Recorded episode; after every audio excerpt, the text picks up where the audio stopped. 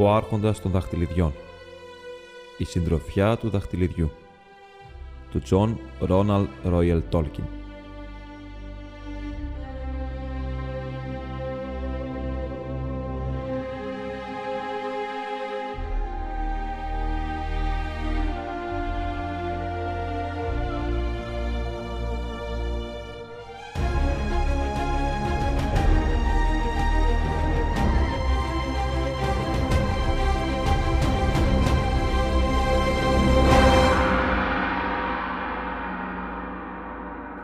δεύτερο, κεφάλαιο έκτο. Λοθλόριεν.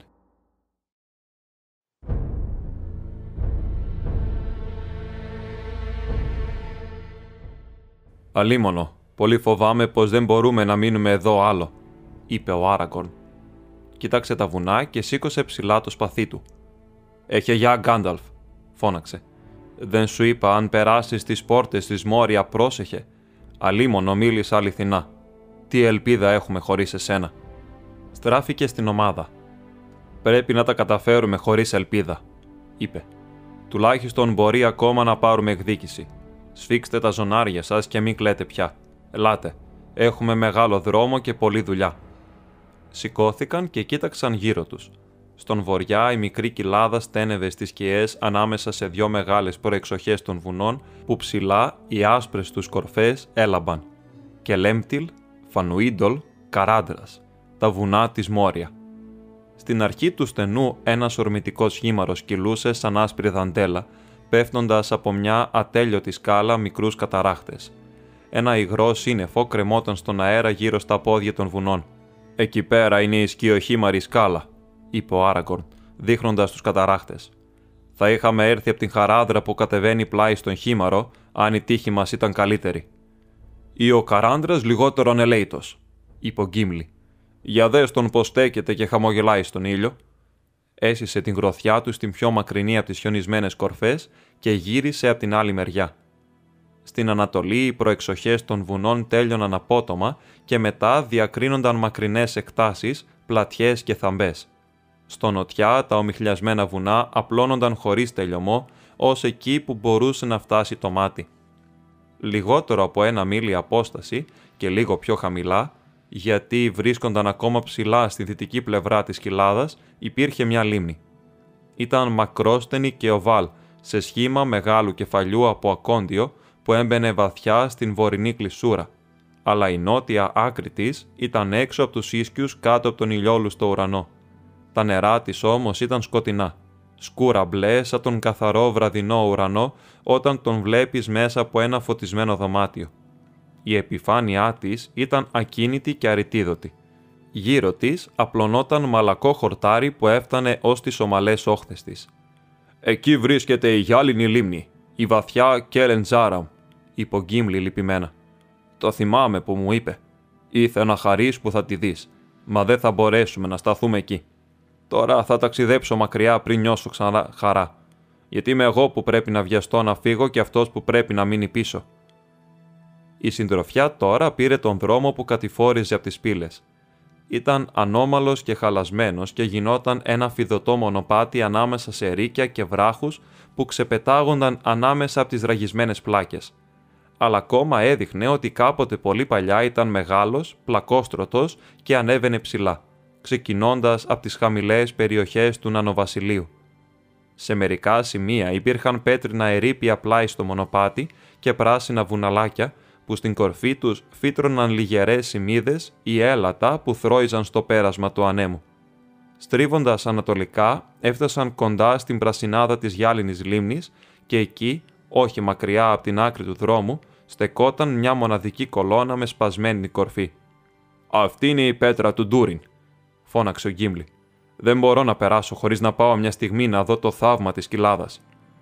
Όμως κάνε γρήγορα, είπε ο Άραγκον, ρίχνοντας μια ματιά πίσω στις πύλες. Ο ήλιος πέφτει νωρίς. Οι όρκ ίσως δεν θα βγουν πριν σουροπώσει, αλλά εμείς πρέπει να βρισκόμαστε μακριά πριν πέσει η νύχτα. Το φεγγάρι βρίσκεται στη χάση του και απόψε θα είναι σκοτεινά. Έλα μαζί μου, Φρόντο, φώναξε ο Νάνος, βγαίνοντας από τον δρόμο.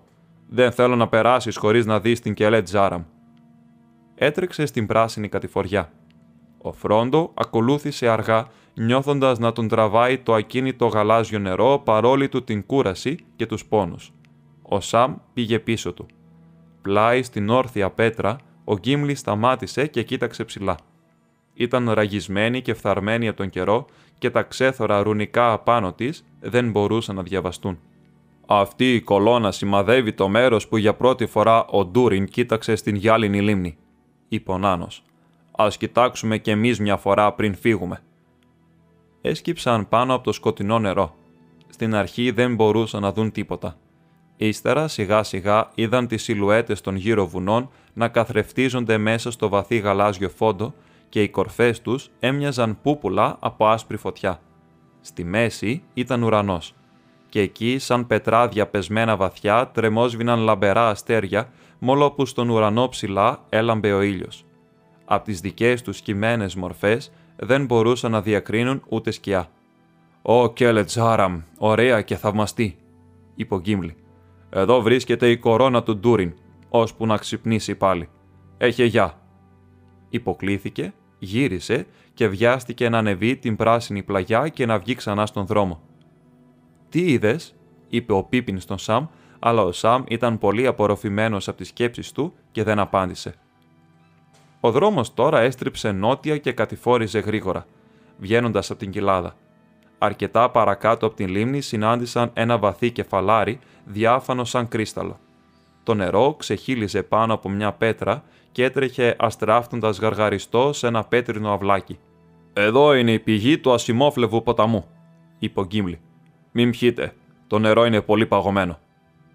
Γρήγορα γίνεται ορμητικός ποταμός και μαζεύει νερό από πολλούς άλλους βουνίσιους χυμάρους είπε ο Άρακον. Ο δρόμος μας πηγαίνει πλάι του για πολλά μίλια. Θα σας πάω από τον δρόμο που είχε διαλέξει ο Γκάνταλφ, και πρώτα-πρώτα ελπίζω να φτάσουμε στα δάση όπου ο Ασημόφλεβος γίνεται στον μεγάλο ποταμό. Εκεί πέρα. Κοίταξαν κατά το μέρος που έδειξε και είδαν το ποτάμι να κυλά διασχίζοντας την κοιλάδα και να συνεχίζει πέρα στα χαμηλώματα μέχρι που χανόταν σε μια χρυσή καταχνιά. «Εκεί είναι τα δάση του Λοθλόριεν», είπε ο Λέγκολας το ωραιότερο από όλα τα μέρη που ζουν οι δικοί μου. Δεν υπάρχουν δέντρα όμοια με τα δέντρα εκείνου του τόπου, γιατί το φθινόπωρο δεν πέφτουν τα φύλλα τους, γίνονται μόνο χρυσά. Δεν πέφτουν παρά μόνο σαν έρθει η άνοιξη και ανοίγουν τα καινούρια, και τότε τα κλαδιά είναι φορτωμένα με κίτρινα λουλούδια. Το δάπεδο του δάσους είναι χρυσαφένιο και χρυσή είναι και η οροφή και οι κολόνες ασημένιες, γιατί ο φλοιός των δέντρων είναι λίος και γκρίζος. Έτσι λένε ακόμα τα τραγούδια μας στο δάσος της σκοτεινιάς. Η καρδιά μου θα χαρεί αν βρεθούμε στις άκρες του δάσους και αν ήταν άνοιξη. Η δική μου θα χαιρόταν ακόμα και τον χειμώνα, είπε ο Άραγκον. Αλλά αυτό βρίσκεται εμίλια μακριά. Ας βιαστούμε. Για αρκετή ώρα ο Φρόντο και ο Σαμ κατάφερναν και ακολουθούσαν τους άλλους. Αλλά ο Άραγκον τους οδηγούσε με μεγάλη ταχύτητα και ύστερα από λίγο ξέμειναν πίσω δεν είχαν φάει τίποτα από νωρίς το πρωί. Το τραύμα του Σαμ έκαιγε και το κεφάλι του ζαλιζόταν. Παρόλο που ο ήλιος έλαμπε, ο αέρας του φαινόταν ψυχρός ύστερα από τη ζεστή σκοτεινιά της Μόρια. Ανατρίχιασε. Ο Φρόντο ένιωθε στο κάθε του βήμα να πονάει περισσότερο και δεν μπορούσε να αναπνεύσει. Τέλος, ο Λέγκολας γύρισε πίσω και σαν τους είδε μακριά, το είπε στον Άρακον. Οι άλλοι σταμάτησαν και ο Άραγκορν έτρεξε πίσω φωνάζοντας τον Μπόρομιρ να τον ακολουθήσει. «Συγγνώμη, Φρόντο», φώναξε όλος έννοια. «Έγιναν τόσο πολλά σήμερα και έχουμε τόση ανάγκη να βιαστούμε που ξέχασα πως είσαι χτυπημένος. Και ο Σαμ το ίδιο. Θα έπρεπε να μιλούσατε. Δεν κάναμε τίποτα, ενώ θα έπρεπε, για να σας ανακουφίσουμε κι ας ήταν όλοι οι όρκ της Μόριας στο κατόπι μας. Ελάτε τώρα. Λίγο πιο κάτω έχει ένα μέρος που μπορούμε να ξεκουραστούμε λιγάκι. Εκεί θα κάνω ό,τι μπορώ για σας. Έλα, Μπόρομιρ, θα τους πάρουμε στα χέρια. Σε λίγο βρήκαν έναν άλλο χήμαρο που κυλούσε από την δύση και έδινε το γαργαριστό του νερό στον βιαστικό ασημόφλεβο. Ύστερα μαζί έπεφταν από έναν καταράχτη πάνω σε μια πρασινόχρωμη πέτρα και χύνονταν αφρίζοντας σε μια μικρή κοιλάδα. Γύρω εκεί είχε έλατα, κοντόσωμα και σκυφτά, και οι όχθες ήταν απόκριμνες και ντυμένες με λαφόχορτο και θάμνους από βατόμουρα. Στο κάτω μέρος είχε ένα πλάτωμα που το ποτάμι κυλούσε πλατσουρίζοντας πάνω από γυαλιστερά βότσαλα. Εκεί ξεκουράστηκαν. Ήταν τώρα τρεις μετά το μεσημέρι και είχαν απομακρυνθεί μόνο μερικά μίλια από τις πύλες. Ο ήλιος κιόλας γύριζε στην δύση. Ενώ ο Γκίμπλι και οι δυο νεότεροι χόμπιτ έβγαλαν νερό και άναβαν φωτιά από ξερόκλαδα και ελατόξυλα, ο Άραγκον περιποιήθηκε τον Σαμ και τον Φρόντο. Η πληγή του Σαμ δεν ήταν βαθιά, αλλά έδειχνε κακοφορμισμένη και το πρόσωπο του Άραγκον ήταν σοβαρό καθώς την εξέταζε. Ύστερα από μια στιγμή σήκωσε το κεφάλι με ανακούφιση. «Μπράβο, τύχη Σαμ», είπε. «Πολλοί τον έχουν πληρώσει χειρότερα τον πρώτο όρκ που σκότωσαν. Το κόψιμο δεν είναι δηλητηριασμένο, όπως είναι πολύ συχνά οι πληγές από σπαθιά των όρκ. Θα κλείσει καλά τώρα που θα το περιποιηθώ. Πλύνε το όταν ο Γκίμπλι ζεστάνει το νερό. Άνοιξε την παλάσκα του και έβγαλε κάτι μαραμένα φύλλα. Είναι ξερά και αρκετή από την αποτελεσματικότητά τους έχει χαθεί, είπε. Αλλά έχω εδώ ακόμα μερικά φύλλα από άθελας που τα είχα μαζέψει κοντά στην κορυφή των καιρών. Τρίψε ένα μέσα στο νερό και πλύνε την πληγή σου και εγώ θα στην δέσω. Τώρα η σειρά σου, Φρόντο. Είμαι εντάξει, είπε ο Φρόντο, μη θέλοντας να του πειράξουν τα ρούχα. Το μόνο που χρειαζόμουν ήταν λίγο φαΐ και λίγη ξεκούραση. Όχι, είπε ο Άραγον. Πρέπει να ρίξουμε μια ματιά και να δούμε τι σου έκαναν το σφυρί και το αμόνι. Εγώ ακόμα θαυμάζω πώς είσαι ζωντανός. Μαλακά, μαλακά έβγαλε το σακάκι του Φρόντο και το φθαρμένο που κάμισο και έβγαλε μια φωνή θαυμασμού. Ύστερα έβαλε τα γέλια. Ο ασημένιος τόρακας άστραφτε μπροστά στα μάτια του σαν το φως πάνω στην κυματιστή θάλασσα. Προσεκτικά τον έβγαλε και τον κράτησε ψηλά και τα πετράδια του έλαμψαν σαν αστέρια. Ο ήχος από την αλυσιδωτή του ύφανση έμοιαζε με τον θόρυβο που κάνει η βροχή σαν πέφτει σε λιμνούλα. «Κοιτάξτε φίλοι μου», φώναξε. «Να ένα ωραίο χομπιτοδέρμα που αξίζει να τυλίξει και εξωτικό πριγκυπόπουλο. Αν το ήξεραν πως οι χόμπιτ έχουν τέτοια τομάρια, όλοι οι κυνηγοί της μέσης γης θα έτρεχαν στο Σάιρ. Και όλα τα βέλη και όλοι οι κυνηγοί του κόσμου δεν θα κατάφερναν τίποτα, είπε ο Γκίμλι, κοιτάζοντας τον θώρακα με θαυμασμό. Είναι φτιαγμένος από μύθριλ. Μύθριλ! Ποτέ μου δεν είδα ούτε άκουσα να μιλούν για τέτοιο ωραίο θώρακα. Είναι αυτός που έλεγε ο Γκάνταλφ. Αν είναι τότε υποτίμησε την αξία του, αλλά χαρίστηκε άξια. Συχνά αναρωτήθηκα τι κάνατε εσύ και ο Μπίλμπο στα κρυφά στο δωματιάκι του, είπε ο Μέρι. Α είναι καλά ο γέρο Χόμπιτ. Τώρα τον αγαπώ ακόμα περισσότερο. Ελπίζω να μας δοθεί η ευκαιρία να του πούμε τι έγινε. Μια μαύρη μελανιά απλωνόταν στη δεξιά πλευρά του Φρόντο και στο στήθος. Κάτω από τον αλυσιδωτό θώρακα φορούσε ένα πουκάμισο από μαλακό δέρμα, αλλά σε ένα σημείο οι κρίκοι είχαν περάσει και είχαν μπει μέσα στις άρκε του. Και η αριστερή πλευρά του Φρόντο επίσης ήταν σημαδεμένη και μελανιασμένη εκεί που είχε χτυπήσει στον τοίχο.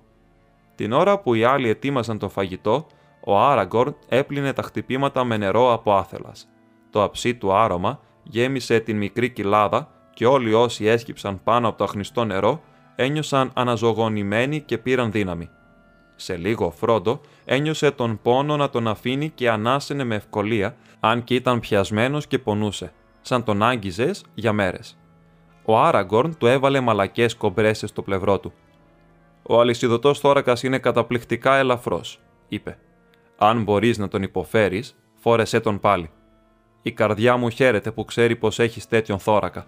Μην τον βγάζεις ούτε στον ύπνο σου, εκτός και η τύχη σε φέρει σε μέρη που για λίγο θα είσαι ασφαλισμένος.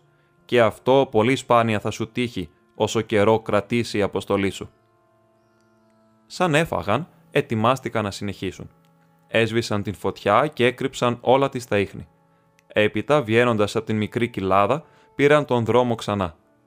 Δεν είχαν προχωρήσει πολύ και ο ήλιος έδισε στα βουνά της Δύσης και μεγάλες σκιές κατέβηκαν από τις βουνοπλαγιές. Το λικόφο σκέπασε τα πόδια τους και ο Μίχλης σηκώθηκε στα βαθουλώματα. Μακριά στην Ανατολή το φως του δειλινού απλωνόταν χλωμό πάνω σε θαμπές πεδιάδες και δάση. Ο Σαμ και ο Φρόντο, νιώθοντας τώρα ανακουφισμένοι και με καινούριες δυνάμεις, μπορούσαν να πηγαίνουν γρήγορα και με μια μικρή διακοπή μόνον ο Άραγκον οδήγησε την συντροφιά τρεις περίπου ακόμα ώρες. Ήταν σκοτάδι. Η νύχτα είχε πέσει για καλά. Είχε πολλά ζωηρά αστέρια, αλλά το φεγγάρι που βρισκόταν στις τελευταίες του μέρες θα αργούσε να βγει. Ο Γκίμπλι και ο Φρόντο πήγαιναν τελευταίοι. Περπατούσαν μαλακά και δεν μιλούσαν είχαν το νου τους μη τυχόν και ακούσουν κανένα θόρυβο στον δρόμο πίσω τους. Τέλος, ο Γκίμλι έκοψε την σιωπή. Δεν ακούγεται τίποτα εκτός από τον άνεμο, είπε. Και αν έχει καλικαντζάρους εδώ κοντά, τότε τα αυτιά μου είναι ξύλινα. Α ελπίσουμε πως οι Όρκ θα μείνουν ικανοποιημένοι που μας πέταξαν έξω από την Μόρια. Και ίσως αυτός να ήταν κι όλος τους ο σκοπός και να μην είχε καμιά σχέση με εμάς, με το δαχτυλίδι. Αν και συχνά οι Όρκ καταδιώκουν πολλές λεύγες στον κάμπο τους εχθρούς τους, αν θέλουν να εκδικηθούν τον θάνατο κάποιου αρχηγού.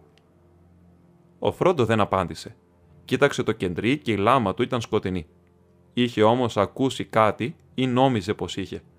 Μόλις είχαν πέσει οι σκιές γύρω τους και είχε σκοτεινιάσει ο δρόμος πίσω τους, είχε ακούσει ξανά το γρήγορο πατ-πατ από πόδια. Τα άκουγε και τώρα ακόμα. Γύρισε πίσω απότομα. Είδε δυο μικροσκοπικά φωτάκια ή για μια στιγμή νόμισε πως τα είδε, αλλά αμέσως γλίστρησαν στο πλάι και χάθηκαν. Τι είναι, είπε ο Νάνος. Δεν ξέρω, απάντησε ο Φρόντο. Νόμισα πως άκουσα βήματα και μου φάνηκε πως είδα ένα φως, σαν μάτια. Μου είχε φανεί πολλές φορές από τότε που πρωτομπήκαμε στην Μόρια. Ο Γκίμλι σταμάτησε και έσκυψε στη γη. Δεν ακούω τίποτα εκτός από τις νυχτοκουβέντες που κάνουν τα φυτάκι πέτρες, είπε. Έλα, ας βιαστούμε. Οι άλλοι δεν φαίνονται. Ο νυχτερινός άνεμος φύσηξε στην κοιλάδα και τους αντάμωσε ψυχρός. Μπροστά τους υψώθηκε μια πλατιά γκρίζα σκιά και άκουσαν το ασταμάτητο θρόισμα φύλων όπως κάνουν οι λεύκες στο φύσιμα της άβρας. Το Λοθλόριεν, φώναξε ο Λέγκολας. Το Λοθλόριεν, φτάσαμε στις αρχές του χρυσαφένιου δάσους. Κρίμα που είναι χειμώνας. Μες στη νύχτα τα δέντρα υψώνονται μπροστά τους, σκεπάζοντας τον δρόμο και το ποτάμι που περνούσαν τώρα κάτω από τα πλωμένα κλαδιά τους. Στο αμυδρό φως των αστεριών η κορμή τους ήταν γκρίζη και τα τρεμάμενα φύλλα τους υποψία χρυσοκόκκινου. Το Λοθλόριεν, είπε ο Άραγον. Πόσο χαίρομαι που ξανακούω τα γέρι στα δέντρα. Δεν απέχουμε παρά πέντε λεύγες και κάτι από τις πύλες, μα δεν μπορούμε να πάμε παρακάτω. Εδώ ας ελπίσουμε πως οι αρετές των ξωτικών θα μας φυλάξουν απόψε από τον κίνδυνο που έρχεται πίσω μας. Αν στα αλήθεια τα ξωτικά κατοικούν ακόμα εδώ, τώρα που ο κόσμος σκοτεινιάζει, είπε ο Γκίμλι. Είναι πολύς καιρός από τότε που οι δικοί μου ταξίδεψαν εδώ, στην γη από που ξεκινήσαμε τα πολύ παλιά τα χρόνια, είπε ο Λέγκολας. Αλλά μαθαίνουμε πως το Λόριεν δεν έχει ερημωθεί ακόμα, γιατί υπάρχει μια μυστική δύναμη εδώ που δεν αφήνει το κακό να πατήσει στην περιοχή. Αλλά οι κάτοικοί της σπάνια παρουσιάζονται και ίσως τώρα να ζουν βαθιά στο δάσος μακριά από τα βορεινά σύνορα. Ναι, ζουν βαθιά στο δάσος, είπε ο Άραγκον και αναστέναξε, λες και κάτι να θυμήθηκε. Πρέπει να τα βολέψουμε μόνοι μας απόψε. Θα προχωρήσουμε για λίγο ώσπου να μπούμε ανάμεσα στα δέντρα και έπειτα θα αφήσουμε το μονοπάτι και θα ψάξουμε να βρούμε μέρος για να ξεκουραστούμε.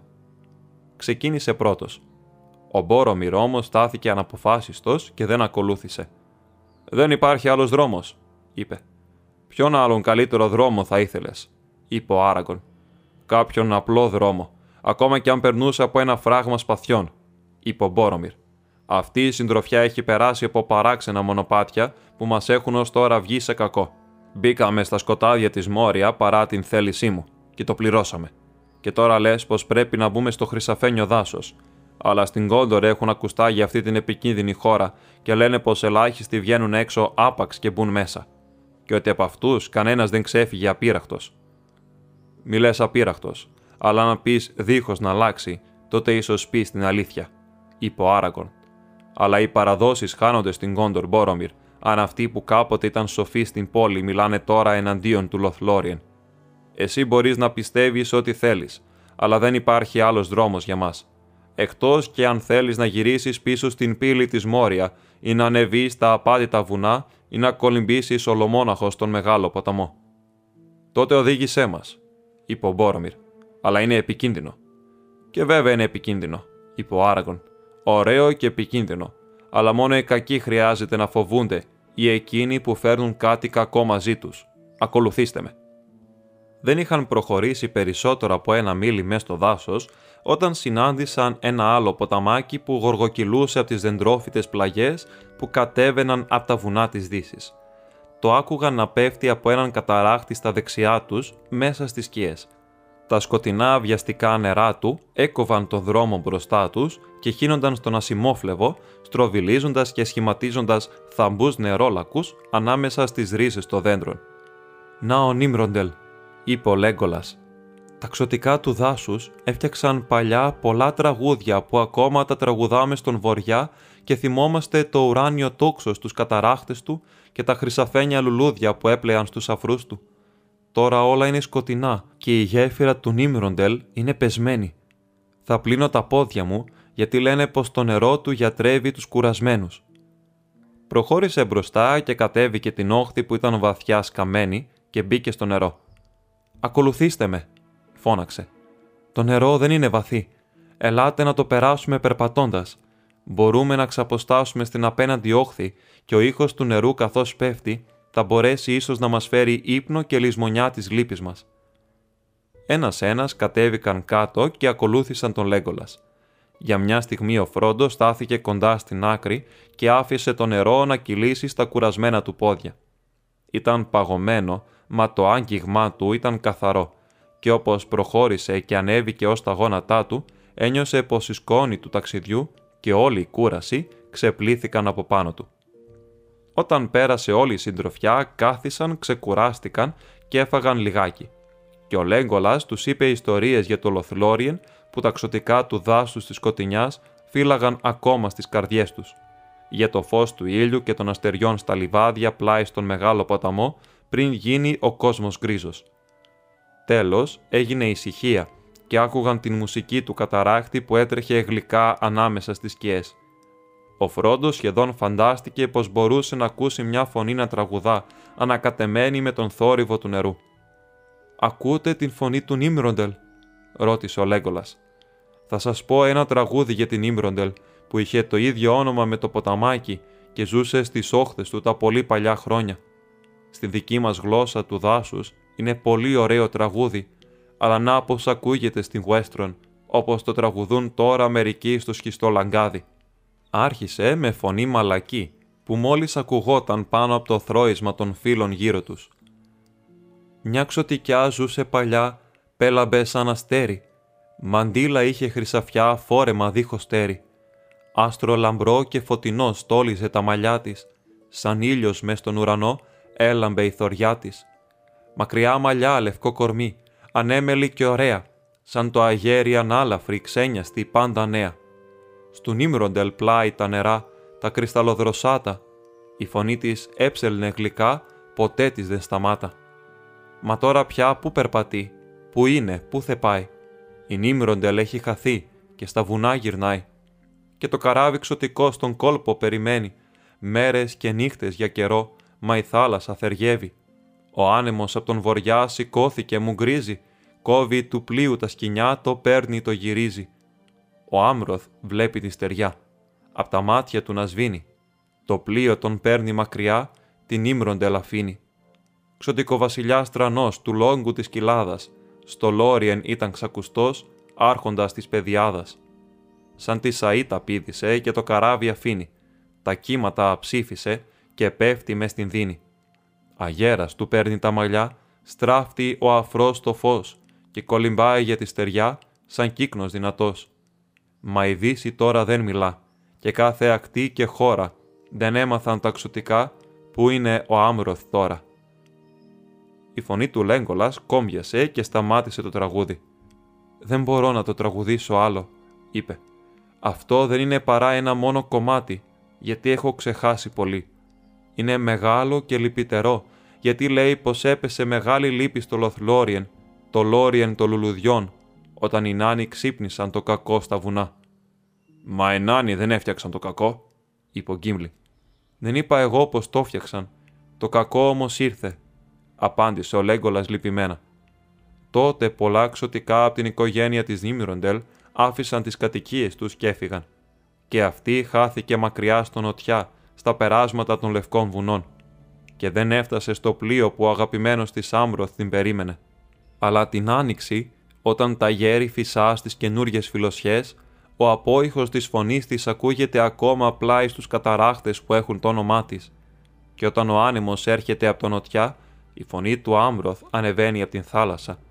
γιατί ο Νίμροντελ χύνεται στον ασημόφλεβο που τα ξωτικά τον ονομάζουν Κέλεμπραντ και ο Κέλεμπραντ χύνεται στον μεγάλο Άντουιν και ο Άντουιν βγαίνει στον κόλπο του Μπέλφαλας από όπου τα ξωτικά του Λόριεν ανοίγουν πανιά.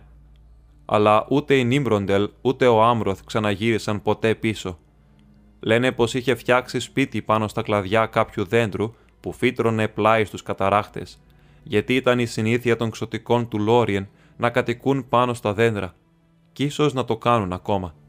Γι' αυτό τους έλεγαν Γκαλάντριμ, ο λαός των δέντρων. Βαθιά στο δάσος τα δέντρα είναι πολύ μεγάλα. Τα ξωτικά στα δάση δεν έσκαψαν στη γη, όπως οι νάνοι, ούτε έκτισαν πέτρινα οχυρά πριν έρθει η σκιά. Ακόμα και στις δικές μας κατοπινές μέρες το να ζεις πάνω στα δέντρα ίσως είναι να είναι πιο ασφαλισμένο από το να κάθεσαι κάτω στη γη, είπε ο Γκίμλι. Κοίταξε στον δρόμο απέναντι από το ποτάμι που οδηγούσε στην σκιοχήμαρη κοιλάδα και ύστερα πάνω στα σκοτεινά κλαδιά που τους σκέπαζαν. Τα λόγια σου είναι σοφά, Γκίμπλι, είπε ο Άρακον. Δεν μπορούμε να χτίσουμε σπίτι, αλλά απόψε θα κάνουμε ό,τι και Γκαλάντριμ και θα γυρέψουμε καταφύγιο στις κορφές των δέντρων, αν τα καταφέρουμε. Έχουμε κιόλας καθίσει εδώ πλάι στον δρόμο περισσότερο από όσο είναι σοφό. Η συντροφιά τώρα άφησε το μονοπάτι και μπήκε βαθιά στις σκιές του δάσους, πηγαίνοντας δυτικά πλάι στον βουνίσιο χήμαρο, αφήνοντας τον ασημόφλεβο. Όχι μακριά τους καταράχτες του Νίμροντελ βρήκαν μια συστάδα δέντρων που μερικά από αυτά σκέπαζαν το ποταμάκι. Η μεγάλη γκρίζη κορμή τους ήταν πελώρη και το ύψος τους ούτε μπορούσες να το μαντέψεις. «Θα σκαρφαλώσω απάνω», είπε ο Λέγκολας. «Είμαι μαθημένος από δέντρα, ρίζες και κλαδιά αν και αυτά τα δέντρα είναι ένα είδος άγνωστο σε μένα, εκτός από το όνομά τους σε τραγούδια. Τα λένε Μέλιρν και είναι αυτά που κάνουν τα κίτρινα λουλούδια, αλλά δεν έχω ποτέ μου ανεβεί σε κανένα. Θα ανεβώ να δω τώρα πώς είναι το σχήμα τους και ο τρόπος που διακλαδίζονται. Ό,τι κι αν είναι, είπε ο Πίπιν, θα είναι θαυμάσια δέντρα αν μπορούν να προσφέρουν ξεκούραση και σε εμά εκτός από τα πουλιά. Εγώ δεν μπορώ να κοιμηθώ σε κούρνια.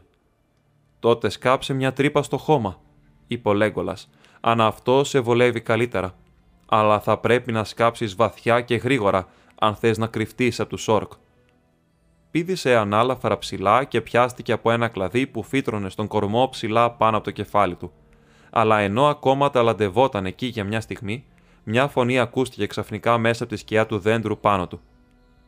Ντάρο!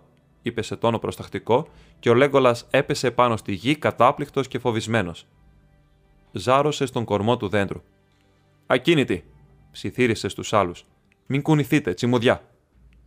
Ακούστηκαν χαμηλόφωνα γέλια πάνω από τα κεφάλια τους και έπειτα μια άλλη καθάρια φωνή μίλησε σε κάποια εξωτικό διάλεκτο.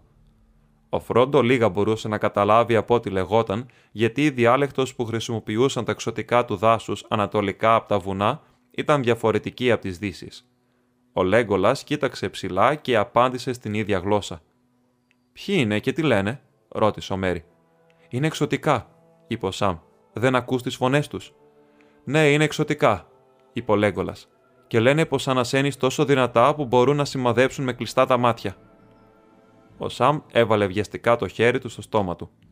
Αλλά λένε ακόμα πως δεν χρειάζεται να φοβάστε.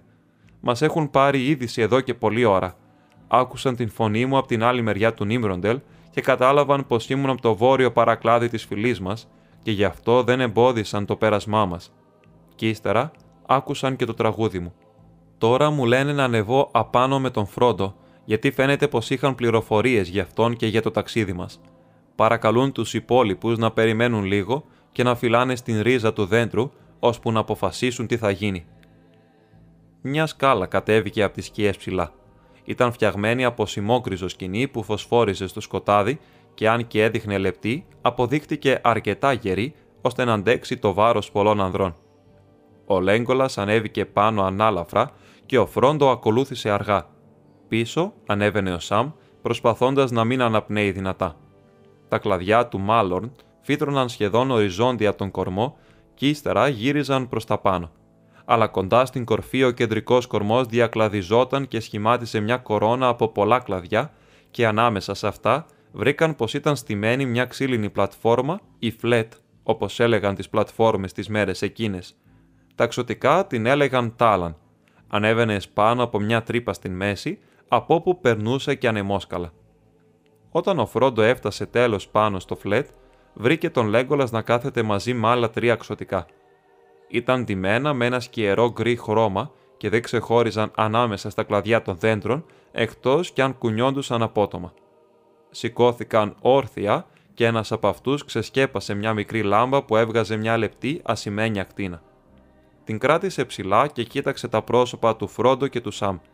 Ύστερα έκλεισε πάλι το φως και τους καλωσόρισε στην γλώσσα του. Ο Φρόντο απάντησε κομπιάζοντας. «Καλώς ήρθατε», είπε το ξωτικό πάλι στην κοινή γλώσσα, μιλώντας αργά. «Σπάνια μιλάμε άλλη γλώσσα εκτός από την δική μας, γιατί τώρα ζούμε στην καρδιά του δάσους και δεν ανοίγουμε πρόθυμα σχέσεις με άλλους λαούς. Ακόμα και οι δικοί μας των βοριά έχουν αποξενωθεί από μας. Αλλά υπάρχουν μερικοί ακόμα ανάμεσά μας που βγαίνουν έξω για να μαζέψουν πληροφορίες και να παρακολουθήσουν τους εχθρούς μας και αυτοί μιλούν τις γλώσσες άλλων τόπων. Είμαι κι εγώ ένας από αυτούς. Το όνομά μου είναι Χάλντιρ. Τα αδέλφια μου, ο Ρούμιλ και ο Ρόφιν, μιλούν πολύ λίγο την γλώσσα σας. Αλλά ακούσαμε φήμες για τον ερχομό σας. Οι αγγελιαφόροι του Έλροτ πέρασαν από το Λόριεν στον δρόμο του γυρισμού τους από την σκιοχήμαρη σκάλα. Δεν είχαμε ακούσει για Χόμπιτ, για τοσοδούλιδες, για πολλά πολλά χρόνια και δεν ξέραμε πως ζούσαν ακόμα στην Μέση Γη δεν φαίνεστε κακοί.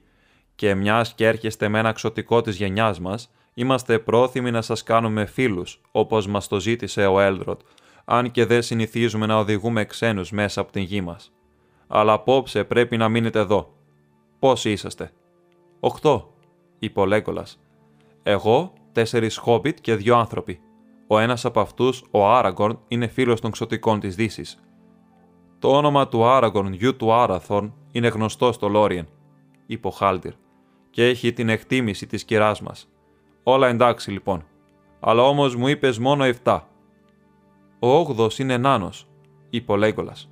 Νάνος, είπε ο Χάλτιρ. Αυτό δεν είναι καλό. Δεν έχουμε καμιά επαφή με τους νάνους από τις σκοτεινές μέρες και εδώ. Δεν επιτρέπεται να μπαίνουν στην περιοχή μας. Δεν μπορώ να τον αφήσω να περάσει. Μα είναι από το βουνό της μοναξιάς, ένας από τους έμπιστους του Ντέιν και φίλος του Έλροντ, είπε ο Φρόντο.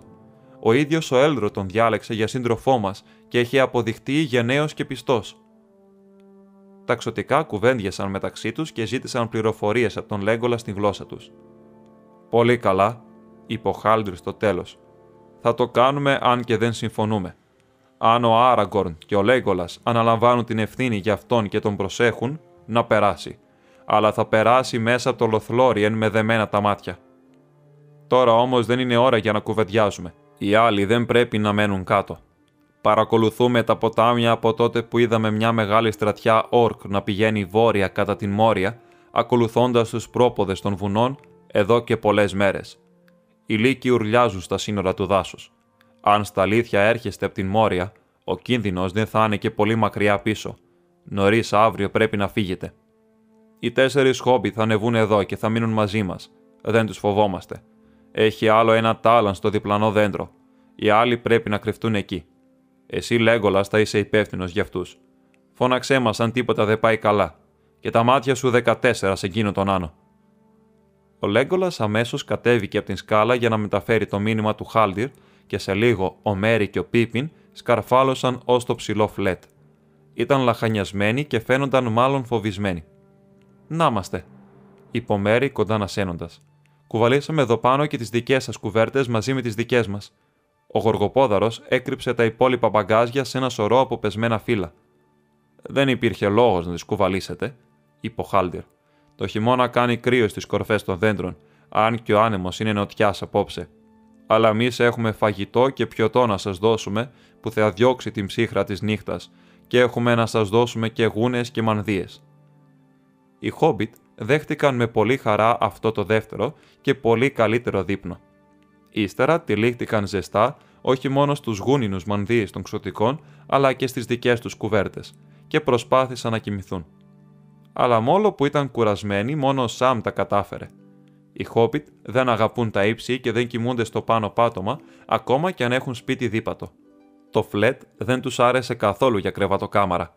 Δεν είχε τείχους ούτε καν κάγκελα Μόνο στη μια πλευρά είχε μια ελαφριά πλεχτή ψάθα που μπορούσες να την μετακινείς και να την βάσεις σε διαφορετικά μέρη ανάλογα με τον αέρα. Ο Πίπιν συνέχισε να κουβεντιάζει για λίγο. Ελπίζω, αν τα καταφέρω βέβαια να κοιμηθώ εδώ πάνω, να μην κυλήσω χάμω, είπε. Εγώ, σαν αποκοιμηθώ, είπε ο Σαμ, θα συνεχίσω να κοιμάμαι. Είτε κυλήσω χάμω είτε όχι. Και όσο λιγότερα λέμε, τόσο πιο γρήγορα θα κοιμηθώ, αν με καταλαβαίνεις. Ο Φρόντο έμεινε αρκετή ώρα ξαπλωμένος ξυπνητός και κοίταζε τα αστέρια ψηλά που έλαμπαν ανάμεσα από τις χλωμές τρεμάμενες φιλοσιέ. Ο Σαμ πλάι του ροχάλιζε πολύ πριν αυτός ο ίδιος κλείσει τα μάτια του. Μπορούσε αμυδρά να δει τις γκρίζες σιλουέτες των δυο ξωτικών να κάθονται ακίνητα με τα χέρια γύρω από τα γόνατα και να κουβεντιάζουν ψιθυριστά. Το άλλο είχε κατεβεί να φυλάξει σκοπός σε ένα από τα χαμηλότερα κλαδιά. Τέλος, νανουρισμένος από τον αέρα στα κλαδιά από πάνω και το γλυκό μουρμούρισμα του καταράχτη του Νίμροντελ κάτω, ο Φρόντο αποκοιμήθηκε με το τραγούδι του Λέγκολα στο μυαλό του. Αργά τη νύχτα ξύπνησε. Οι άλλοι χόμπιτ κοιμόντουσαν. Τα ξωτικά ήταν φευγάτα. Ένα λεπτό μισοφέγγαρο λαμπύριζε αμυδρά ανάμεσα στις φιλοσιές. Ο αέρας είχε κόψει. Λίγο πιο μακριά άκουσε ένα άγριο γέλιο και πατήματα από πολλά πόδια κάτω στην γη. Ακουγόταν θόρυβος από σιδερικά που έσβησε αργά μακριά και φαινόταν να πηγαίνει κατά τον νοτιά μέσα στο δάσος. Ένα κεφάλι παρουσιάστηκε ξαφνικά από την τρύπα του φλετ. Ο Φρόντο ανακάθισε τρομαγμένος και είδε πως ήταν ένα γκριζοκουκουλωμένο ξωτικό. Κοίταξε τους Χόμπιτ. Τι είναι, είπε ο Φρόντο. Ήρκ, είπε το ξωτικό ψιθυριστά και έριξε επάνω στο φλετ την τυλιγμένη ανεμόσκαλα. Όρκ, είπε ο Φρόντο. Τι γυρεύουν; Αλλά το ξωτικό είχε φύγει. Δεν ακούστηκαν άλλοι θόρυβοι, ακόμα και οι φιλοσιέ ήταν σιωπηλές και ο ίδιος ο καταράχτης φαινόταν να κάνει λιγότερο θόρυβο. Ο Φρόντο ανακάθισε και ανατρίχιασε μέσα στα σκεπάσματά του. Ένιωθε ανακούφιση που δεν τους είχαν πιάσει κάτω, αλλά δεν αισθανόταν πως τα δέντρα έδιναν αρκετή προστασία εκτός για κρύψιμο προσωρινά. Οι όρκ είχαν μύτη σαν κυνηγιάρικα σκυλιά, έλεγαν, και μπορούσαν κιόλας να σκαρφαλώνουν. Τράβηξε το κεντρί. Άστραφτε και γυάλιζε σαν γαλάζια φλόγα, και ύστερα αργά έσβησε πάλι και θάμπωσε. Μόλο που το σπαθί του έσβησε, το αίσθημα του άμεσου κινδύνου δεν άφηνε το φρόντο, μάλλον δυνάμωνε. Σηκώθηκε και σύρθηκε ως το άνοιγμα και κοίταξε προσεκτικά κάτω. Ήταν σχεδόν βέβαιος πως μπορούσε να ακούσει κάτι κρυφές κινήσεις στην ρίζα του δέντρου κάτω. Όχι εξωτικά, γιατί τα ξωτικά που ζουν στα δάση δεν έκαναν τον παραμικρό θόρυβο με τις κινήσεις τους. Άκουσε έναν ανεπαίσθητο θόρυβο σαν ρουθούνισμα και του φάνηκε πως κάτι σαν να γρατζούνιζε την φλούδα του κορμού κοίταξε κάτω στο σκοτάδι, κρατώντας την αναπνοή του. Κάτι σκαρφάλωνε τώρα αργά και η ανάσα του έβγαινε σαν σιγαλό σφύριγμα μέσα από κλεισμένα δόντια. Ύστερα, κοντά στον κορμό, είδε ο φρόντο να ανεβαίνουν δυο χλωμά μάτια. Σταμάτησαν και κοιτούσαν προς τα πάνω, δίχως να νοικοκλίνουν. Ξαφνικά, έστριψαν και μια σκοτεινή σιλουέτα γλίστρησε από τον κορμό του δέντρου και εξαφανίστηκε. Αμέσως μετά ο Χάλιρ ανέβηκε γρήγορα ανάμεσα στα κλαδιά. Ήταν κάτι σε αυτό το δέντρο που δεν το έχω ξαναδεί, είπε.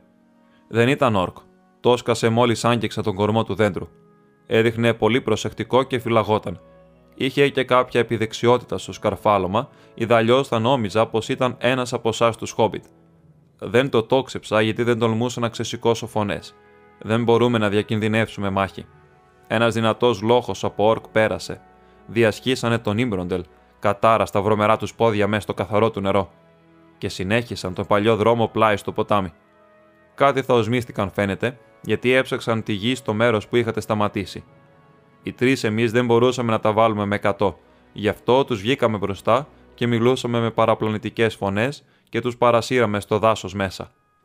Ο Ρόφιν πάει τώρα γρήγορα να ειδοποιήσει τους δικούς μας.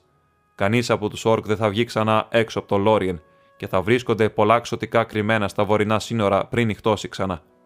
Εσείς όμως πρέπει να φύγετε για τον νοτιά αμέσως μόλις φέξει. Η μέρα χάραξε χλωμή στην Ανατολή. Καθώς το φως δυνάμωνε και περνούσε φιλτραρισμένο ανάμεσα από τα φύλλα του Μάλλον, οι Χόμπιτ νόμιζαν πως έβλεπαν ανατέλει ο ήλιος ενός δροσερού καλοκαιριάτικου πρωινού. Ένας χλωμός γαλάζιος ουρανός φαινόταν ανάμεσα από τα κλαδιά που κουνιόνταν Κοιτάζοντας ο Φρόντο από ένα άνοιγμα στη νότια πλευρά του φλετ, είδε όλη την κοιλάδα του ασημόφλεβου να απλώνεται σαν θάλασσα από κυτρινοκόκκινο χρυσάφι που το κουνάει ελαφρά η άβρα. Ήταν ακόμα νωρίς και έκανε κρύο όταν η συντροφιά ξεκίνησε πάλι, με οδηγούς τώρα τον Χάλντιρ και τον αδελφό του τον Ρούμιλ. Αντίο, γλυκέ Νίμροντελ, φώναξε ο Λέκολας. Ο Φρόντο κοίταξε πίσω και είδε τον άσπρο αφρό ανάμεσα στους κορμούς των δέντρων. Αντίο, είπε. Του φαινόταν πως ποτέ δεν θα ξανάκουγε τόσο όμορφο τρεχούμενο νερό που συνεχώς ανακάτευε τις νότες του σε μια ατέλειωτη και πάντα διαφορετική μουσική. Πήγαν πίσω στο ποτάμι που ακολουθούσε ακόμα την δυτική όχθη του ασημόφλεβου και για κάμποση ώρα το ακολούθησαν νότια. Στο χώμα φαίνονταν τα αποτυπώματα από τα πόδια των όρκ. Γρήγορα όμως ο Χάλντιρ έστριψε μέσα στα δέντρα και σταμάτησε στην όχθη του ποταμού κάτω από την σκιά τους. Είναι ένας από τους δικούς μας εκεί πέρα απέναντι από το ποτάμι, είπε, αν και εσείς μπορεί να μην τον βλέπετε. Έβγαλε μια φωνή σαν σιγανό σφύριγμα πουλιού και μέσα από ένα σύνδεντρο βγήκε ένα ξωτικό. Ήταν τιμένο στα γκρίζα, αλλά είχε ρηγμένη πίσω την κουκούλα του. Τα μαλλιά του έλαμπαν σαν χρυσάφι στο πρωινό φως του ήλιου. Ο Χάλντιρ πέταξε επιδέξια πάνω από το νερό μια κουλούρα γκρίζο σκηνή και το ξωτικό την έπιασε και έδεσε την άκρη της σε ένα δέντρο κοντά στην όχθη. Ο Κέλεμπορν γίνεται από εδώ κιόλας, όπως βλέπετε, πολύ ορμητικός, είπε ο Χάλντιρ, και κυλάει γρήγορα και βαθιά και είναι πολύ παγωμένος. Δεν βρέχουμε τα πόδια μας μέσα του τόσο βόρεια, εκτός κι αν δεν μπορούμε να κάνουμε αλλιώς. Αλλά τούτες τις μέρες που συνεχώς βρισκόμαστε σε επιφυλακή και προσέχουμε, δεν φτιάχνουμε γέφυρα. Έτσι περνάμε απέναντι. Ακολουθήστε με. Έδεσε την δική του άκρη του σκηνιού γύρω από ένα άλλο δέντρο και ύστερα έτρεξε ανάλαφρα πάνω του, πάνω από το ποτάμι και πάλι πίσω, λες και περπατούσε σε δρόμο. «Εγώ μπορώ να περάσω», είπε ο Λέγκολας, «αλλά οι άλλοι δεν θα τα καταφέρουν. Πρέπει να περάσουν κολυμπώντας». «Όχι», είπε ο Χάλτιρ. «Έχουμε δυο σκηνιά ακόμα. Θα τα δέσουμε ψηλότερα από αυτό. Το ένα στο ύψος των ώμων και στο άλλο της μέσης, και πιάνοντα τα οι ξένοι θα μπορέσουν με προσοχή να περάσουν απέναντι. Σαν φτιάχτηκε η λεπτή αυτή γέφυρα, η συντροφιά πέρασε, μερικοί προσεκτικά και αργά και άλλοι πιο εύκολα. Από τους Χόμπιτ, καλύτερος βγήκε ο Πίπιν γιατί πατούσε σταθερά και πέρασε γρήγορα, πιάνοντας μόνο με το ένα χέρι. Αλλά είχε τα μάτια του καρφωμένα στην αντίπερα όχθη και δεν κοίταζε κάτω. Ο Σαμ πέρασε κουτσά στραβά. Βαστιόταν μόλι του τη δύναμη και κοίταζε κάτω το χλωμό νερό που στροβιλιζόταν, λες κι ήταν άβυσο στα βουνά. Ανέπνευσε με ανακούφιση όταν πέρασε ασφαλισμένα απέναντι. Όσο ζω μαθαίνω, όπως έλεγε και ο πατέρας μου. Αν και αυτός είχε στο νου του την κυπουρική, όχι το κούρνιασμα σαν τα πουλιά ή τα ακροβατικά σαν την αράχνη. Ούτε και ο θείος μου ο Άντι δεν κατάφερε ποτέ του τέτοιο κόλπο. Όταν τελικά όλη η συντροφιά συγκεντρώθηκε στην ανατολική όχθη του ασημόφλεβου, τα ξωτικά έλυσαν τα σκηνιά και τύλιξαν τα δύο. Ο Ρούμιλ, που έχει μείνει στην άλλη όχθη, τράβηξε πίσω το τελευταίο, το κρέμασε στον ώμο του και κουνώντας το χέρι, έφυγε να πάει πίσω στον Ήμπροντελ να φυλάξει σκοπιά. Τώρα, φίλοι μου, είπε ο Χάλντιρ, έχετε περάσει στο Νάιθ του Λόριεν ή στο τρίγωνο όπως τα λέγατε, γιατί αυτή η περιοχή εκτείνεται σαν την μύτη από ακόντιο ανάμεσα στον Ασημόφλεβο και στον Μεγάλο Άντουιν. Δεν αφήνουμε κανένα ξένο να κατασκοπεύσει τα μυστικά του Νάιθ και αλήθεια, λίγοι είναι εκείνοι που παίρνουν άδεια να πατήσουν ακόμα και το πόδι τους εδώ. Όπως συμφωνήσαμε, εδώ θα δέσω τα μάτια του γκίμπλι του Νάνου. Οι υπόλοιποι μπορούν να προχωρήσουν ελεύθεροι για λίγο, ώσπου να πλησιάσουμε περισσότερο στις κατοικίες μας, στο Έγκλαντιλ, κάτω στην γωνία ανάμεσα στα ποτάμια. Αυτό δεν άρεσε καθόλου στον Γκίμλι. Η συμφωνία έγινε χωρίς την συγκατάθεσή μου, είπε. Δεν πηγαίνω με δεμένα τα μάτια σαν κανένα ζητιάνος ή εχμάλωτος και δεν είμαι κατάσκοπος. Οι δικοί μου δεν είχαν ποτέ κάποια σχέση με τους υπηρέτες του εχθρού. Ούτε έχουμε κάνει κακό στα εξωτικά. Δεν πρόκειται να σας προδώσω περισσότερο από τον Λέγκολας ή κάποιον άλλον από τους συντρόφους μου. Δεν αμφιβάλλω για αυτό που λες, είπε ο Χάλντιρ. Αυτός όμως είναι ο νόμος μας. Δεν τον έφτιαξα εγώ τον νόμο και δεν μπορώ να τον παραβλέψω. Και έχω κιόλας κάνει πολλά επιτρέποντάς σου να περάσεις απέναντι τον Κέλεμπραντ. Ο Γκίμλι πείσμωσε. Πάτησε τα πόδια του γερά στην γη ανοιχτά και έβαλε το χέρι του στη λαβή του τσεκουριού του. Θα προχωρήσω ελεύθερος, είπε. Ιδαλλιώ θα γυρίσω πίσω και θα πάω να βρω την χώρα μου που με ξέρουν πως βαστάω τον λόγο μου, ακόμα και αν χαθώ μονάχος στην ερημιά. Δεν μπορείς να γυρίσεις πίσω, είπε ο Χάλντιρ αυστηρά. Τώρα που έχεις φτάσει ως εδώ, πρέπει να παρουσιαστείς μπροστά στον Άρχοντα και στην κυρά. Αυτοί θα σε κρίνουν και θα σε κρατήσουν ή θα σε αφήσουν, ανάλογα με το τι θα αποφασίσουν. Δεν μπορείς να ξαναπεράσεις τα ποτάμια και πίσω σου τώρα υπάρχουν κρυφοί φύλακες που δεν θα σε αφήσουν να περάσεις. Θα σε σκότωναν πριν προλάβεις να τους δεις. Ο Γκίμλι τράβηξε το πελέκι από την ζώνη του. Ο Χάλντιρ και ο σύντροφός του τέντωσαν τα τόξα τους. Μπα που να τους πάρει τους νάνους και την περηφάνεια τους, είπε ο Λέγκολας. Ελάτε, είπε ο Άργον. Αν είμαι ακόμα αρχηγός αυτής της συντροφιάς, πρέπει να κάνετε ό,τι σας πω. Είναι σκληρό για τον Άνω να τον ξεχωρίζουν έτσι. Θα μας δέσουν όλων μας τα μάτια, ακόμα και του Λέγκολας. Έτσι θα είναι καλύτερα αν και θα κάνει το ταξίδι αργό και ανιαρό.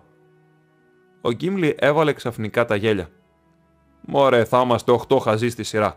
Θα μας πηγαίνει ο Χάλντιρ με ένα σκηνάκι σε τους πολλούς τυφλούς με τον ένα σκύλο. Εγώ όμως θα είμαι ευχαριστημένος αν ο Λέγκολας μονάχα μοιραστεί την τύχη μου. Εγώ είμαι εξωτικό και συγγενής εδώ, είπε ο Λέγκολας, θυμώνοντας και αυτός με τη σειρά του. Φωνάξτε τώρα, μπα που να πάρει τα ξωτικά και την περηφάνεια τους, είπε ο Άραγκον αλλά όλη η συντροφιά θα έχει την ίδια μεταχείριση. Έλα, δέσε μα τα μάτια, Χάλντιρ. Θα ζητήσω πλήρη αποζημίωση για κάθε πέσιμο και χτυπημένο δάχτυλο, αν δεν μας πας καλά, είπε ο Γκίμλι την ώρα που έδαιναν με ένα πανί τα μάτια του. Δεν θα μπορέσεις, είπε ο Χάλντιρ. Θα σας οδηγήσω καλά και τα μονοπάτια είναι ομαλά και ίσια. Αλίμονο για τον παραλογισμό των ημερών αυτών, είπε ο Λέγκολας. Εδώ είμαστε όλοι εχθροί του εχθρού κι όμως εγώ πρέπει να περπατώ τυφλός, ενώ ο ήλιος χαίρεται στο δάσος με στα φύλλα τα χρυσά. Μπορεί να φαίνεται παραλογισμός, είπε ο Χάλτιρ, και στα αλήθεια πουθενά αλλού δεν φαίνεται τόσο καθαρά η δύναμη του σκοτεινού άρχοντα, όσο στην αποξένωση που χωρίζει όλους εκείνους που το αντιστέκονται ακόμα. Αλλά τόση λίγη πίστη και εμπιστοσύνη βρίσκουμε τώρα στον κόσμο έξω από το Λοθλόριεν, εκτός ίσως από το σχιστό λαγκάδι, που δεν τολμούμε δείχνοντας εμπιστοσύνη να βάλουμε σε κίνδυνο τον τόπο μας. Ζούμε τώρα σε ένα νησί που θανάσιμοι κίνδυνοι το κυκλώνουν και τα χέρια μας παίζουν πιο πολύ τις χορδές των τόξων παρά τις χορδές της άρπας. Για πολύ καιρό μας προστάτευαν τα ποτάμια, αλλά δεν είναι σίγουρη προστασία πια, γιατί η σκιά έχει φτάσει σερνάμενη στον βοριά και μας περικυκλώνει. Μερικοί λένε να φύγουμε, όμως και γι' αυτό φαίνεται κιόλας πως είναι πολύ αργά. Τα βουνά στην Δύση γίνονται όλο και πιο επικίνδυνα, στην Ανατολή οι τόποι έχουν ερημώσει και έχουν γεμίσει με τα πλάσματα του Σάουρον και κυκλοφορεί η φήμη πως τώρα δεν μπορούμε να περάσουμε με ασφάλεια νότια μέσα από το Ρόαν και οι εκβολές του Μεγάλου Ποταμού παρακολουθούνται από τον εχθρό. Ακόμα και αν μπορούσαμε να φτάσουμε στις ακτέ της θάλασσας, δεν θα βρίσκαμε κανένα καταφύγιο εκεί πια. Λένε πως υπάρχουν ακόμα τα λιμάνια των ανώτερων ξωτικών, αλλά βρίσκονται μακριά στον βορειά και στη δύση, πέρα από την χώρα των Δοσοδούλιδων αλλά προς τα πού μπορεί να πέφτουν αυτά, και αν ο Άρχοντας και η κυρά μπορεί να τα ξέρουν, εγώ δεν ξέρω. Θα έπρεπε τουλάχιστον να το μαντεύεις, αφότου είδες εμάς, είπε ο Μέρι. Υπάρχουν λιμάνια των ξωτικών στα δυτικά της χώρας μου, στο Σάιρ, που ζουν οι Χόμπιτ. Ευτυχισμένος λαός οι Χόμπιτ που ζουν κοντά στις ακτές της θάλασσας, είπε ο Χάλτερ. Έχει περάσει πολύς καιρός από τότε που οι δικοί μας έχουν να την δουν, αν και ακόμα την θυμόμαστε στα τραγούδια μας.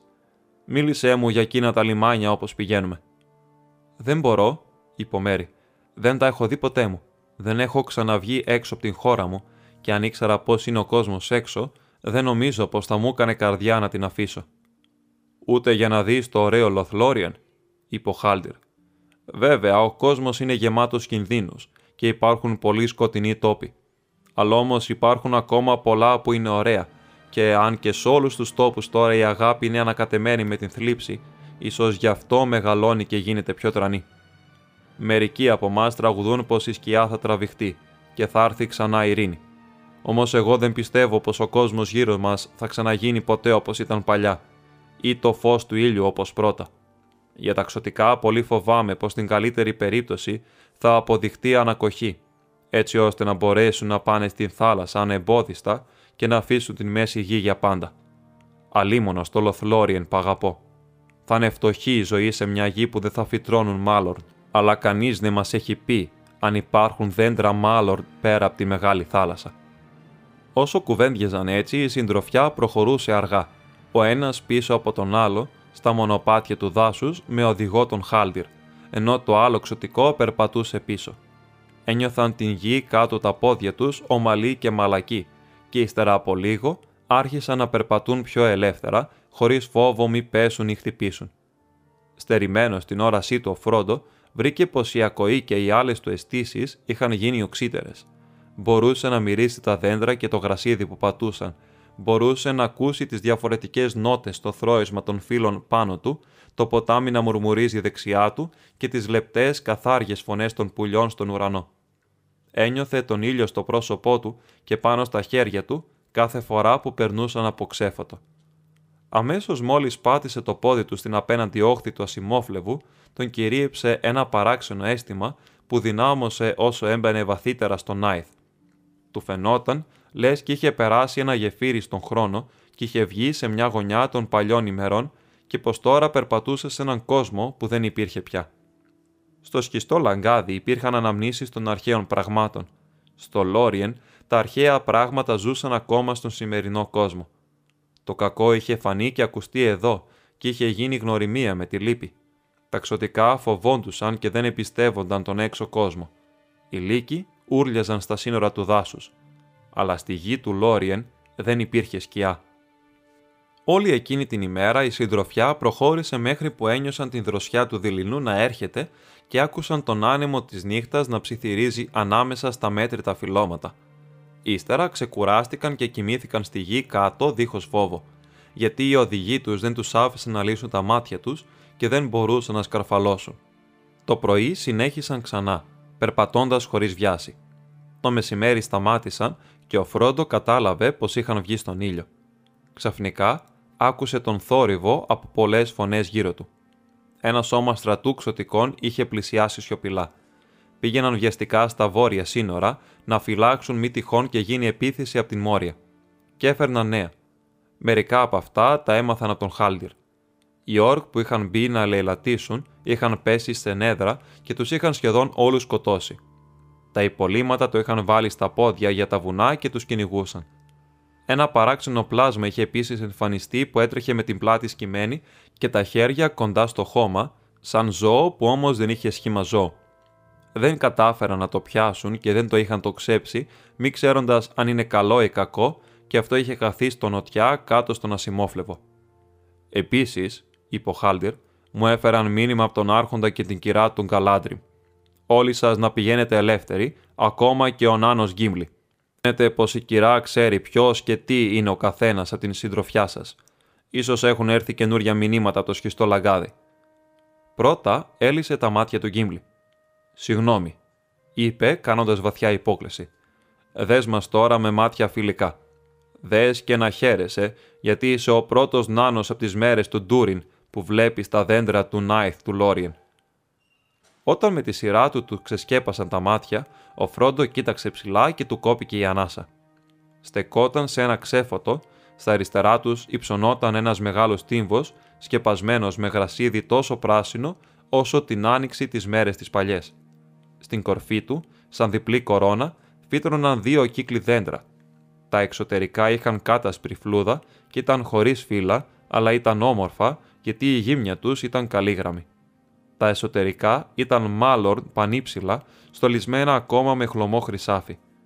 Ψηλά ανάμεσα στα κλαδιά ενός θεόρατου δέντρου που υψωνόταν στη μέση των άλλων, έλαμπε ένα άσπρο φλέτ. Στις ρίζες των δέντρων και παντού γύρω στις πράσινες λοφοπλαγιές, το γρασίδι ήταν κεντυμένο με μικρά χρυσά λουλούδια σαν αστέρια. Ανάμεσά τους, πάνω σε λεπτά και ευλίγιστα κοτσάνια, υπήρχαν άλλα λουλούδια άσπρα και πολύ χλωμά πράσινα. Λαμπύρισαν σαν δροσιά πάνω στο πλούσιο χρώμα του γρασιδιού και πάνω απ' όλα ο ουρανός ήταν γαλάζιος και ο ήλιος το μεσήμερο έπεφτε πάνω στον λόφο και έριχνε μακρουλές πράσινες σκιές κάτω από τα δέντρα. «Κοιτάξτε, βρισκόμαστε στο Κέριν Άμροθ», είπε ο Χάλντιρ. «Εδώ είναι η καρδιά του αρχαίου βασιλείου, όπως ήταν παλιά. Και εδώ είναι ο τύμβος του Άμροθ, που σε μέρες πιο ευτυχισμένες στεκόταν το ψηλό του σπίτι. Εδώ πάντα ανθίζουν τα χειμωνιάτικα λουλούδια στο χορτάρι που ποτέ δεν ξεθοριάζει. Τα κίτρινα Έλανορ και τα χλωμά Νίφρεντιλ. Θα μείνουμε για λίγο εδώ και θα μπούμε στην πόλη των Γκαλάντριμ το δειλινό. Οι άλλοι ξαπλώθηκαν στο μυρωμένο χορτάρι, αλλά ο Φρόντος στάθηκε για λίγο ακόμα συνεπαρμένος. Του φαινόταν λες και είχε περάσει ένα ψηλό παράθυρο που έβλεπε σε ένα χαμένο κόσμο, που το φως του δεν είχε όνομα για να το περιγράψει. Ό,τι έβλεπε ήταν καλοφτιαγμένο. Τα σχήματα φαίνονταν αμέσως ξεκάθαρα, λες και τώρα για πρώτη φορά είχαν σχεδιαστεί με το ξεσκέπασμα των ματιών του και ήταν ταυτόχρονα πανάρχαια, λες και άντεχαν αιώνια. Δεν είδε κανένα άλλο χρώμα εκτός από αυτά που ήξερε. Χρυσαφί, άσπρο, γαλάζιο και πράσινο, μα ήταν φρέσκα και έντονα, λες και εκείνη τη στιγμή να τα είχε δει για πρώτη φορά και τους είχε δώσει ονόματα ολοκένουρια και υπέροχα. Τον χειμώνα εδώ καμιά καρδιά δεν θα μπορούσε να λυπηθεί για το καλοκαίρι ή την άνοιξη. Κανένα ψεγάδι, αρρώστια ή παραμόρφωση δεν διακρινόταν σε τίποτα από όσα φύτρωναν στη γη. Στη γη του Λόριεν δεν υπήρχε ψεγάδι. Γύρισε και είδε πως ο Σαμ στεκόταν τώρα δίπλα του και γύταζε γύρω με μια έκφραση απορίας και έτριβε τα μάτια του, λες και δεν ήταν σίγουρος πως ήταν ξυπνητός. «Είναι ήλιος και μέρα λαμπερή, σίγουρα», είπε. «Εγώ νόμιζα πως τα ξωτικά ήταν όλο φεγγάρι και αστέρια, αλλά τούτο εδώ είναι πιο ξωτικό από ό,τι άκουσα ποτέ μου να λένε. Νιώθω λες και βρίσκομαι μέσα σε ένα τραγούδι, αν με καταλαβαίνεις τι θέλω να πω». Ο Χάλντιρ τους κοίταξε και φάνηκε στα αλήθεια να καταλαβαίνει και την σκέψη και τον λόγο. Χαμογέλασε. «Νιώθετε την δύναμη της κυράς των Γκαλάντριμ», είπε. «Θα σας άρεσε να ανεβούμε μαζί στο κέρι Νάμπροθ». Τον ακολούθησαν καθώς ανέβηκε ανάλαφρα στις πρασινοντημένες πλαγιές. Αν και περπατούσε και ανέπνε και γύρω του ζωντανά φύλλα και λουλούδια λυκνίζονταν από το ίδιο δροσάτο αγέρι που δρόσιζε το πρόσωπό του, ο Φρόντο ένιωθε πως βρισκόταν σε μια γη δίχως χρόνο που δεν ξεθόριαζε, ούτε άλλαζε, ούτε έπεφτε στη λησμονιά. Όταν θα είχε φύγει ξανά στον έξω κόσμο, ο Φρόντο, ο ταξιδευτής από το Σάιρ, θα περπατούσε ακόμα εδώ, πάνω στο γρασίδι, ανάμεσα στα Έλανορ και στα Νίφρεντιλ, στο ωραίο Λόριεν. Μπήκαν στον κύκλο το λευκό δέντρο. Εκείνη τη στιγμή ο νότιος άνεμος φύσηξε στο κέρι Νάμροθ και αναστέναξε ανάμεσα στα κλαδιά. Ο Φρόντος στάθηκε ακίνητος και άκουγε τα κύματα από μακρινές θάλασσες να σπάζουν στα κρογιάλια που είχαν εδώ και πολύ παλιά καταποντιστεί και θαλασσοπούλια που η ράτσα τους είχε χαθεί από την γη να φωνάζουν. Ο Χάλντιρ είχε συνεχίσει και ανέβαινε τώρα στο ψηλό φλέτ. Καθώς ο Φρόντο ετοιμάστηκε να τον ακολουθήσει, ακούμπησε το χέρι του πάνω στο δέντρο πλάι στην ανεμόσκαλα. Ποτέ του πριν δεν είχε νιώσει έτσι απότομα και τόσο έντονα την υφή της φλούδας του δέντρου και την ζωή μέσα του. Ένιωσε μια απόλαυση στο άγγιγμα του ξύλου, όχι σαν ξυλοκόπος ούτε σαν μαραγκός. Ήταν η απόλαυση του ίδιου του ζωντανού του δέντρου. Μόλις τέλος βγήκε στην ψηλή πλατφόρμα, ο Χάλντιρ πήρε το χέρι του και τον γύρισε κατά τον νοτιά. «Κοίτα από εδώ πρώτα», είπε. Ο Φρόντο κοίταξε και είδε σε κάποια απόσταση ακόμα, ένα λόφο με πολλά τεράστια δέντρα ή μια πόλη από πράσινους πύργους. Τι από τα δυο ήταν δεν μπορούσε να πει. Από εκεί του φαινόταν ότι έβγαινε μια δύναμη και ένα φως που εξουσίαζε όλον τον τόπο. Ξαφνικά ένιωσε την ακατανοίγητη επιθυμία να πετάξει σαν πουλί και να πάει να ξεκουραστεί στην πράσινη πόλη. Ύστερα κοίταξε ανατολικά και είδε όλη την γη του Λόριεν να πλώνεται κάτω στη χλωμή γυαλάδα του Άντουιν, του μεγάλου ποταμού. Σήκωσε τα μάτια του στην αντίπερα όχθη και όλο το φως έσβησε και βρέθηκε πάλι πίσω στον κόσμο που ήξερε. Πέρα από το ποτάμι η γη φαινόταν επίπεδη και άδεια, ασχημάτιστη και αχνή, ώσπου πέρα μακριά σηκωνόταν πάλι σαν τείχος σκοτεινός και απέσιος. Ο ήλιος που απλωνόταν στο Λοθλόριεν δεν είχε την δύναμη να φωτίσει τη σκοτεινιά εκείνου του μακρινού τείχου. Εκεί πέρα βρίσκεται το φρούριο της νότιας άκρης του δάσους της σκοτεινιάς, είπε ο Χάλτιρ. Είναι εντυμένο από ένα δάσος σκουρόχρωμα έλατα που συναγωνίζονται το ένα τ' άλλο και τα κλαδιά τους σαπίζουν το χειμώνα.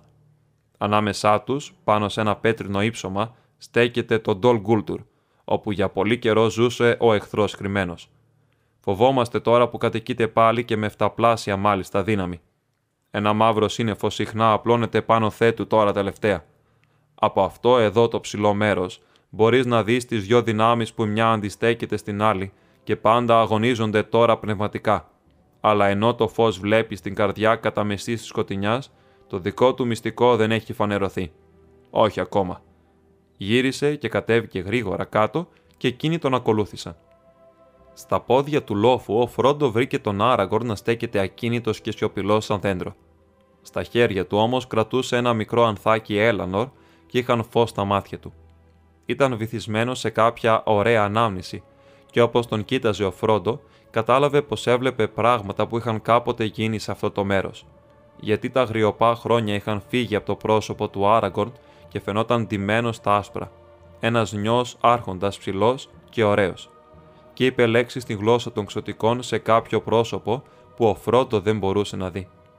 Άργουεν Βανιμέλντα Ναμάριε, είπε, και ύστερα πήρε μια βαθιά αναπνοή και βγαίνοντας από τους συλλογισμούς του, κοίταξε τον Φρόντο και χαμογέλασε.